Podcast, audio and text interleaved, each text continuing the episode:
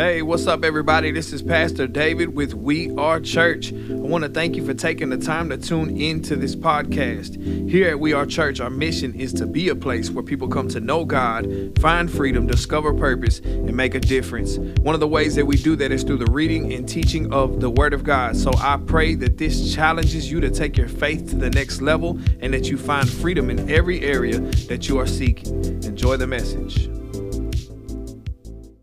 And so we've been talking about that. Week one, uh, we talked about how, as believers, we've been given every spiritual blessing under heaven. That everything that we need to become who God has called us to, to be and accomplish what God has called us to accomplish is already within us, right? that, eh, that, that when you were born again at spiritual conception, within your spiritual DNA was deposited every single thing that you ever needed to become who God has called you to be, right? But it's up to us to know that that is inside of us, to know what's inside us, to grow what's inside of us, and to guard what's inside of us, right? That there comes a season where we have to know that God has placed some things inside of my life that make me an overcomer. God has placed some things inside of my life that give me the ability to step into dark places with the light of Jesus and watch lives be, be changed. God has given me the ability, it's already inside of me, right? But it is up to me to me and my responsibility to develop the gifts that God has placed inside of me, right? And then I also have to guard what God has placed inside of me because the enemy is not dumb. The enemy recognizes the gifts, the talents, the skills, the anointing, the power that God has placed inside of you. And if you do not guard it and live a life in purity, seeking the face of God, the enemy will destroy everything that God has called you to do. And so we got to guard it with everything that we have, knowing that we have an enemy and he is after those things that God has inside of you and inside of me. The second week, we talked about some of the foundational blessings that God gave us and what it is that enables us as believers to walk in who God has called us to be first and foremost. We talked about how, how God chose us, that we're chosen people, right? That it isn't that we chose Him, it's that He first chose us. That if we even have the ability to, to accept Jesus Christ into our lives, it's because God chose us, that He called us. It was Him wooing us to Himself the whole entire, the, the whole entire time. This is what makes it different about every what makes Christianity different than uh, any other religion is that you every other religion is what you can do to one day possibly make it into the kingdom in, in, into heaven right? But but christianity is god coming down here and doing what what he could what you couldn't do for yourself simply because he chose you. Because he chose you. Second we talked about how he adopted us. He chose us and then he adopted us. We got this the, we, we've been given the spirit of adoption that God took us out of our natural physical families and placed us into a new family of God, and that, and that we, we find our identity first and foremost in understanding that we are chosen and that God first chose us, right? But that we find more of our identity within, within the family that God has placed us in, right? So when God gave us the blessing of adopting us and, and becoming children of God, not only did, did, did, did, we, did we get the blessing of having Him as our Heavenly Father, but we got the blessing of having heavenly brothers and sisters in Christ, that it's the family of God that God has placed us. It's the second greatest blessing that God could ever give any of us is a family in Christ. Brothers and sisters who will walk through fire with you. So he chose us, he adopted us, and then we talked about how he redeemed us. That he redeemed us, that he paid the price for us to walk in freedom. He paid the price for us to walk in freedom. We got to understand these type of things. That I can walk different when I know that God chose me and that I'm chosen. And whatever He has chosen me for, whatever work He has called me for, I don't have to walk in, in, in timidness. I don't have to worry whether or not I'm going to miss the mark or whether I'm going to have what it takes to do what God has called me to do. If God chose me and He picked me out of everybody else to accomplish this specific work, then I can walk with the confidence knowing that I'm not in this alone, but I'm in this because God picked me and He knew exactly who He needed for the job, right? And that He adopted me. I don't have to do it by alone because He placed me within a family of God of brothers and sisters that will walk through fire with me, that will encourage me, that will call me out of my timidness and into boldness and into courage and into victory, right? We got to understand that, that not only did He do that, but He redeemed us, that He paid a price so that we could walk in freedom. There ain't a devil in hell that can that can that can keep us bound, that can keep us in chains, but but He paid the price for me to walk out of darkness and into light and into freedom. And then he gave us spiritual insight into the mysteries of God. That somehow, when you're brought into the family of God, your eyes are open to the mysteries of God. Things that you were incapable of seeing, you can now see. That He gives you the spirit of illumination so that when you read the scriptures, it isn't just words on the page, but it's actually words that bring life into you, that cleanse you, that strengthen you, right? You have, you have insight into the, to, to, to, to the kingdom of heaven to understand things in the heavenly realms that you're incapable of seeing in the natural realm. And He gives you spiritual insight so that you can understand His plans not just for you, not just for me, but for everybody that God has called. And all of these foundational blessings and works of God are completed and sealed. We talked about he sealed them with the Holy Spirit. This is the completion, the fullness of the God, the Godhead. That God the Father did his job by sending his son down here to die on the cross for the forgiveness of your sins. Jesus, the Son of God, did his job by remaining on the cross and not getting off of the cross so that you could walk in freedom. And then the, the, the, the Holy Spirit was placed inside of you to seal you and complete the Godhead in you. It's the, it's the fullness, the completion of the work of God so that you can walk in the finished work of God. So that you can walk in the finished work of God. And we're going to jump into chapter 2 today. Got 10 verses on here. We're going to try to make it through here. Ephesians chapter 2, verses 1 through 4 says this And you were dead in your offenses and sins, in which you previously walked according to the course of this world, according to the prince of the power of the air and of the spirit that is now working in the sons of disobedience. Among them, we too all previously lived in the lusts of our flesh, indulging the desires of the flesh and of the mind, and were by nature children of wrath, just as the rest. Ephesians chapter 2, verses 1 through 10, Paul is going to talk extensively about the grace of God. He is going to lay a picture before you about just how magnificent and inexhaustible the grace of God is. He is going to break the, the grace of God down in such a way that you will understand that it is not by you. There's nothing you could ever do to earn the grace of God. The work that has taken place in your life has nothing to do with you, but everything good that is happening in your life because you believe in Jesus Christ is happens by the grace of God. And he's about to lay the foundation of how your whole entire faith is shaped and formed by the grace of God. But in order for Paul to do that, he first lays this backdrop of sin. So, in other words, it's almost like grace is a diamond and sin is, is, is, the black cloth that you would place behind the diamond. When, when the diamond is placed in front of a black cloth, it shines brighter than it does when it isn't. And so, Paul is about to lay the foundation of what sin does and what it accomplishes in your life and who you were before you met Christ. And He's about to remind you of what your life looked like in darkness and in misery and in death and in sin. And He's about to lay this foundation of this so that you can truly understand just how magnificent His grace is. And he says this You were dead in your offenses and sins in which you previously walked, according to the course of this world, according to the prince of the power of the air and of the spirit that is now working in the sons of disobedience. Among them, we too all previously lived in the lust of our flesh, indulging the desires of the flesh and of the mind, and were by nature children of wrath, just as the rest. Paul starts out by saying, You were dead in your offenses and your sins although our bodies die every, every day, our bodies are dying, they're aging in the physical realm. Paul is talking about something other than that. Paul is saying that you were dead in your offenses and your sins. Ultimately, what he's saying is you were spiritually dead. Before Christ, you were spiritually dead. Every single one of us, I've broke this down multiple times, but every single one of us are, are made up of three parts body, soul, and spirit.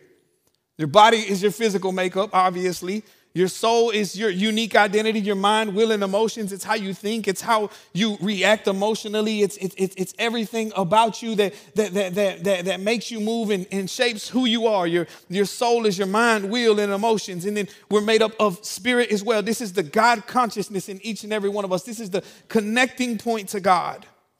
In other words, when Paul says that you were dead, in your sins and in your trespasses, he's saying that you may have been alive physically, but spiritually you were dead. Apart from Christ, you, you, it is, you are incapable of connecting and communicating with God. He said you were dead and you needed to be revived spiritually. And then he says this He says, Because you were dead, because you were dead in which you previously walked, according to the course of this world, according to the prince of the power of the air and of the spirit that is now working in the sons of disobedience among them, we too all previously lived in the lust of our flesh, indulging the desires of the flesh and of the mind, and were by nature children of wrath, just as the rest. And so Paul talks about us being spiritually dead, and then he says this. He says there's three things that keep us spiritually dead that are like locks on a coffin that, that keep you from waking up and becoming alive spiritually. He says, first and foremost, the course of the world. He said, in which you previously walked according to the course of the world. He said, when you follow the ways and the patterns of this world, when the world is, is, is, is what moves you, when you just follow the crowd and whatever this world says to do and you do it, when the world tells you this is right and you believe this is right and when you when you follow the truth and what the world seems to call reality that really isn't reality this keeps you dead. When you follow the patterns customs and patterns of the world. Second thing that he says is a lock to the coffin that keeps you dead spiritually is satan according to the prince of the power of the air. And then he says the lust of the flesh among them we too all previously lived in the lust of our flesh. And so Paul says, because you live a life of sin and because you're spiritually dead, you're dominated by these three, these three things the course of the world, Satan, who is the prince of the power of the air, and the lust of the flesh. Whatever the flesh says to do, you do. Whatever the flesh says, feed. Whenever the flesh tells you to feed it, you feed it. If, if, if the lust wants you to, if, if the lust of the flesh wants you to be greedy and hoard money, you're gonna be greedy and hoard money. You're gonna steal, you're gonna rob, you're gonna do whatever it takes to, to, to, to, to get more. You're not gonna give. You're, you're just gonna you're just gonna feed the lust of the flesh. If, if your flesh tells you to commit, commit adultery, then you're gonna commit adultery. You feed the lust of the flesh. And Paul is saying that the lust of the flesh is something that keeps you spiritually dead, right? He said, but you were that way. He's speaking to a people who has now been awakened spiritually inside of their spirit. Spiritually, they have been awakened and God has broke the locks off of the coffin and they have been made alive. But he said the result of living like that and being dominated by that made us sons of disobedience he said, Of the spirit that is now working in the sons of disobedience and children of wrath. Among them, we too all previously lived in the lusts of our flesh, indulging in the desires of the flesh and of the mind, and were by nature children of wrath, just as the rest. So Paul lays this backdrop of sin and death. A picture of each and every one of us being trapped in a coffin, dead, spiritually dead walking zombies incapable of connecting to and communicating with God, following the course of the world, not being able to break out of the patterns and customs of the world, dominated and controlled by Satan, destroyed and beat down every single day by Satan, and living in the lust of our flesh, feeding it whatever it desired. And the result of that was us being sons of disobedience and children of wrath. Then these next two words right here are the most beautiful words written the whole entire Bible. Verse 4 But God. But God. Every miraculous story worth telling has these two words. My story and your story never ever changes for the good unless we have the words but God in, the, in, in that story.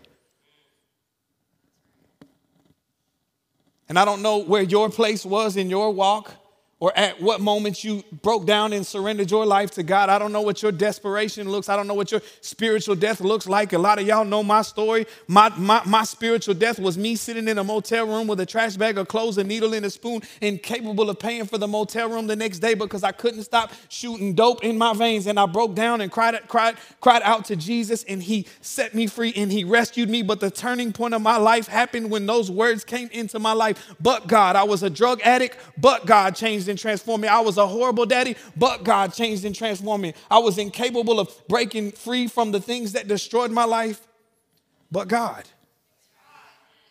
But God. He says, but God. Being rich in mercy because of his great love with which he loved us, even when we were dead and our wrongdoings made us alive together with Christ.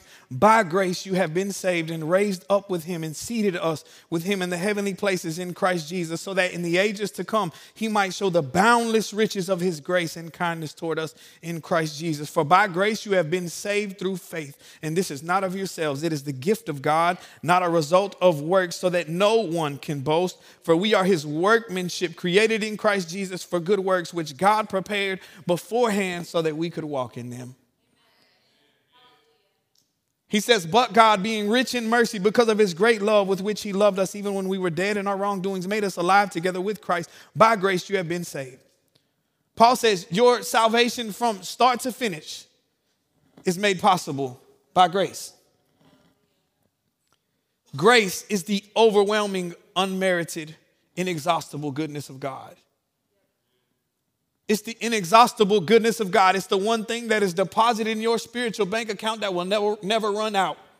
It'll never run out, no matter how much you need it, how many times you got to go back to it. That will never run out. The grace of God is always in your spiritual bank account because He knows just how much you need of it. There's two types of grace there's common grace and there's saving grace. Common grace is received by both sinners and saints. For instance, God is no longer going to flood the earth because he has children who believe in him living in the earth now.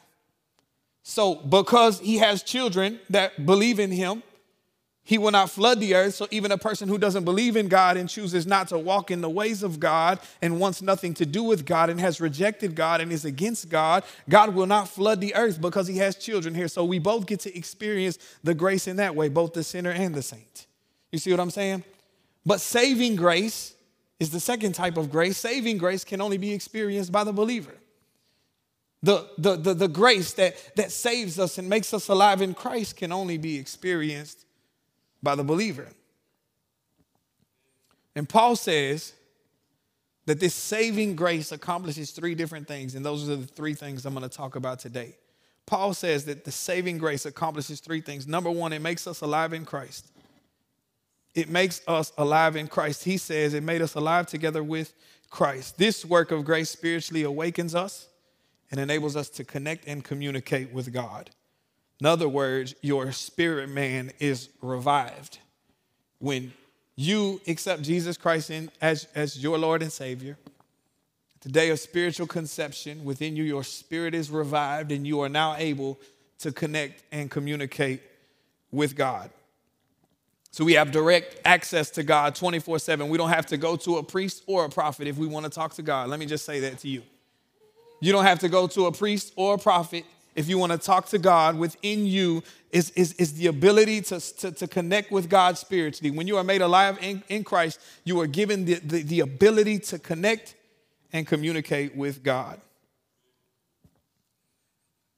And it says he made us alive together with Christ alive together with Christ. You're going to see this statement alive with Christ, with Christ, with Christ. You're going to see all the time in the Bible. Paul is going to constantly talk about being alive and being made together with Christ and in Christ and with Christ and, and in Christ. You're going to hear this, this concept 24 7 that we're made alive together with Christ. The second thing that this grace does is it exalts us. It exalts us. It says, It made us alive together with Christ. By grace you have been saved and raised up with him and seated and seated us with him in the heavenly places in Christ Jesus. This scripture right here that it made us alive together with Christ. By grace, you have been saved, and it raised us up with Him and seated us with Him in the heavenly places in Christ Jesus. I love this whole concept of not, not, not God not just saving us and just leaving us where we are, but but but but but He exalts us, He raises us up, He He picks us up out of out of out of our, our, the muck and the mess that we are stuck in, and we're not no longer stuck and bound by natural circumstances, but God raises us up into heavenly places, and we now have the ability to take our eyes off of what we see in the natural realm because we've been elevated to heavenly places. This is a concept that the enemy does not want you to grasp, church. I'm telling you, he doesn't want you to understand that you do not have to stay stuck and operate in the physical realm. If you've ever experienced it, if you've ever entered into the presence of God in, in, in secret place when you were crying out to God and when you were worshiping and when you were praying, then you understand this concept where somehow you move outside of your, your natural self and into a heavenly place, and all of a sudden you can feel that inexhaustible grace wash over you and poured into you and experience the peace and the power and the strength that can only come from God. This is because you moved out of the physical realm and into the to the supernatural heavenly realm. Has anybody ever experienced that? I know I'm not the only person, right? But this is a concept that the enemy doesn't want you to, to understand. He wants to, to keep you straining and striving and focused here in the natural realm. I say it all the time. You cannot take, you, you, you cannot take natural things into the heavenly realms, but you can take supernatural things into your, your natural circumstances, right? This is why Paul is constantly reminding us, and this, this term, heavenly places, is used five times in the New Testament, and all of it is in the book of Ephesians because he's talking to a healthy church that fully understands this. Remember, we talked about, he's I'm writing to God's holy and faithful, fo- holy people and faithful followers of Christ Jesus. So he's writing to a church who has got it right. Nowhere in the book of Ephesians does Paul have to correct any, anybody. Now, you go all the way over to Revelations, and, and, and, and Jesus writes to the church in Ephesus and talks about how they had fallen away from their first love and had become lukewarm. But at this point, when Paul is writing, these people are are, are, are turning their world upside down. They got it so right that when Paul was in Ephesus, that the, the, a riot broke out because as they began to go through the streets after they've been encountering the, the, the presence of God and, and, and being hit with the gospel and people being set free, it, it made all of the people who were uh, selling idols went bankrupt. So they, it caused an uproar in the city because this was a place where everybody worshiped these Greek gods. And now all of a sudden they're having to shut down businesses because the gospel is spreading so fast in Ephesus and the church of God is looking so different from everything around it when everybody else is living for themselves to, to, to, to, to satisfy the lust of the flesh and, and, and living in the ways of the world, like, like Paul is mentioning of how we once lived when we were dead in our trespasses, right? That this is what Ephesus looked like a Roman port city of, of, of, of that, that was rich and that everybody came in and out and they had all of these Greek gods, and all of a sudden people are having to shut down their businesses. Why? Not because it's a recession, because, because where they live, the imports and exports bringing lots of money through the city. 20,000 seat coliseums in, in Ephesus. This place was, was immaculate. But they're having to shut down their businesses because the gospel is spreading so fast, and people are, they, they, they were bringing everything that they worship, their idols, and their books of sorcery, and they were b- making big piles of it, and they were burning them. And businesses literally had to shut down. Can y'all imagine that here in Nashville, Tennessee? Businesses having to shut down because the gospel is spreading so fast and people are encou- encountering this supernatural power of God from people who understand that we don't have to operate in physical realms, but that we can operate in heavenly realms. And he says that he has made us alive together with Christ by grace. You, by, by grace, you have been saved, and you've been raised up with him and seated and he seated us with him in the heavenly places in Christ Jesus. And so Paul says he seated us with Christ in, in, in the heavenly places. Anybody know where Christ is seated right now? At the right hand of God, giving all what? All authority, right? So if we've been seated in heavenly places next to Jesus, who was at the right hand of Father, given all authority, what does that mean for us? Huh? Yeah, exactly. And that means we have been given all authority because we're seated next to Jesus. And so when I think I ran out of mine, I'm next to Jesus in the heavenly realms. This is something I'm telling y'all. The enemy does not want y'all to grasp this and understand this. We got to understand what is given to us. I mean, we're talking about these riches. These spiritual riches that are given to us. This is what makes us, gives us the ability to not follow the ways of the world and try to build up our own little kingdoms right here and right now. This is what makes us understand what truly matters, making a difference in this world and spreading the gospel and giving them the only thing that can truly transform and change their life. It's these things right here that make us understand that we don't store up our treasures here on earth, but earth, but we store up our treasures in heaven. We got to understand this, that, that this is what is truly given to us. Verse 7 says, So that in the ages to come, he might show the boundless riches of his grace and kindness toward us in Christ Jesus. So not only does he pour out his grace for us in our circumstances right now, but so that in the ages to come, meaning generations and generations and generations and generations from now, people will be able to look at the, the kindness and grace that He's displayed towards us, that we are right now still looking at the grace that He poured out on the disciples 2,000 plus years ago being able to understand because God was so gracious 2,000 plus years ago, we too today get to walk in that same grace and that same kindness and that same inexhaustible favor and grace that, that, that they walked in 2,000 plus years ago. But when he's saying in the ages to come, he's talking about generations and generations and gener- generations all the way back to the return of Christ when sin is eradicated and we live in the New Jerusalem. So, in other words, what he's given us today is just a down payment of grace compared to nothing compared to what we will receive in the ages to come.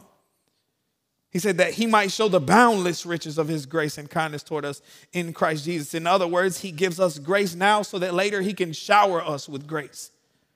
That when there is no more sin, and there isn't any more tears and any more pain, and there is no, no wickedness, wickedness is, is completely abolished, then we get to, he gets to just shower us with his grace.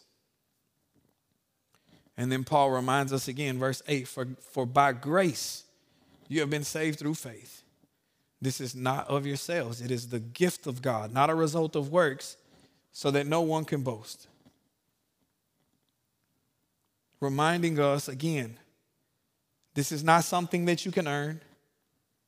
It isn't something you can buy. You can't manufacture it. You can't produce it. You can simply walk in it, live in it, and receive it. Why? So that none of you can boast. And the reality is that sometimes we get to places in our life where we think we got ourselves here. You see how faithful I am, y'all? Right? This is on my life because I'm faithful. The reason I can communicate the way I can is because, because I work hard to communicate this. It might be true, that I study because God has given me the gift of communicating the gospel, that I, that I study, I watch my sermons, and I look for places where I can communicate better. And I'm, I'm watching gifted teachers and gifted preachers, and I'm trying to grow in, in, in my theology so that, I can, so that I can deliver the gospel in a greater way and explain the context and break down the word of God and rightly divide the word of truth as I give it to you. Yeah, this, this is true, but, but, but I didn't get myself here to begin with. At any given moment, God can remove the anointing from my life, and every word that comes forth from my lips will be in vain. It won't have the anointing on it. It won't accomplish anything, and it won't produce any kind of spiritual fruit in your lives. I didn't get myself here. I got to remember this that I did not get myself here. And Paul's constantly reminding myself, David, you can keep struggling. You can keep stressing on whether or not you're going to be able to prepare the message and how many times you got to communicate it. But don't forget that my grace is, is, is, is what supplies you with everything that you need to begin with.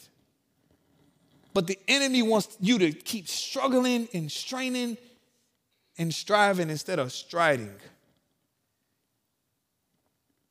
He don't want you to understand the fullness of what it means to live in the grace of God. He don't want you to be immersed in that one thing that you that that, that, that one thing that you cannot earn. He wants you to keep trying to earn your way into the presence of God earn your way into right standing, earn your way into greater gifts and greater skills. He doesn't want you to understand what you've already been given. He doesn't want you to have the ability to, to just simply rest in it, abide in it, and walk in it. Third and main point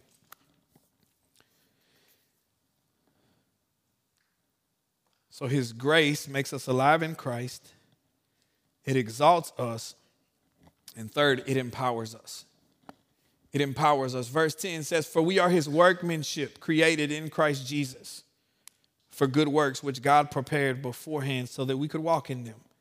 For we are his workmanship, created in Christ Jesus for good works which God prepared beforehand so that we could walk in them. This word that Paul use, uses here, workmanship, comes from the Greek word uh, poiema. It's where we get the word poem from. We get the word poem from this. It literally means it means masterpiece. It's something that God put a lot of thought and intention and, and, and put his hands all over and, and, and he's working and he's he's crafting and it's it's his masterpiece as if he, he, he made his greatest piece of art and stepped back and looked at it and said, This is my masterpiece, the greatest work that I've ever done. If you've ever spent time writing poems or writing songs or using some kind of gift or skill that you have to just spend all of this time and, and energy and emotion into and so, so much so much thought you ever step back and look at something and say man this is the greatest thing that i've ever i've ever created this is this is what he's talking about we are his we're his masterpiece created in Christ Jesus. It's a recreation of God taking something that was broken, sometimes breaking it so that he can put it back together, but in Christ Jesus. So, in Christ and through Christ, he put his hands all over your life and made the most beautiful thing this world has ever seen to take somebody broken and heal them and restore them and do more for them that they could ever do, to take somebody who's been beaten down from this life and make them a conqueror and an overcomer and give them the victory and the anointing and the power to take somebody who is timid and frail and constantly walking in anxiety and social, but somehow place the Spirit of God inside of them, pour His anointing on them, and give them a boldness to walk in rooms and deliver the gospel and lay hands on the sick and watch them get up and, and, and walk and take somebody who has been beaten down by this world and have that person literally walk into the pits of hell and snatch people out of darkness with the light of Jesus. This is His workmanship. You're His, his masterpiece. There's nothing more beautiful in this world than that. But you're not just a piece of art that sits on the shelf. He said, We're his masterpiece created in Christ Jesus for good works.